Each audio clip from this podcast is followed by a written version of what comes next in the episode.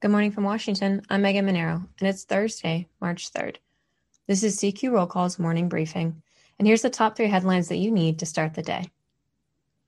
Lawmakers are united on the need to come to Ukraine's aid in the face of Russian aggression, but they're stuck on how best to pass emergency humanitarian and defense funds. Democrats want to work the spending package into the fiscal 2022 omnibus bill that Congress needs to pass by March 11th. But Republicans are focused on a standalone bill brought forward by Senator Marco Rubio that would meet the White House request for $6.4 billion in aid. Next, House members last year hit the highest rate of vote participation on record, according to CQ Roll Call's analysis. That's thanks to creative scheduling and widespread use of proxy voting put in place by the Democratic majority to keep COVID 19 cases down.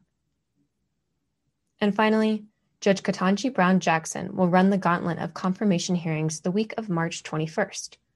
Senate Judiciary Chairman Dick Durbin said the hearings will stick with tradition.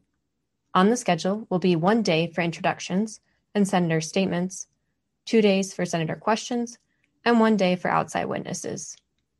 Democrats aim to confirm Biden's Supreme Court pick by April 8th. Check CQ.com throughout the day for developing policy news. For all of us at the CQ Roll Call Newsroom, I'm Megan Mineiro. Thanks for listening.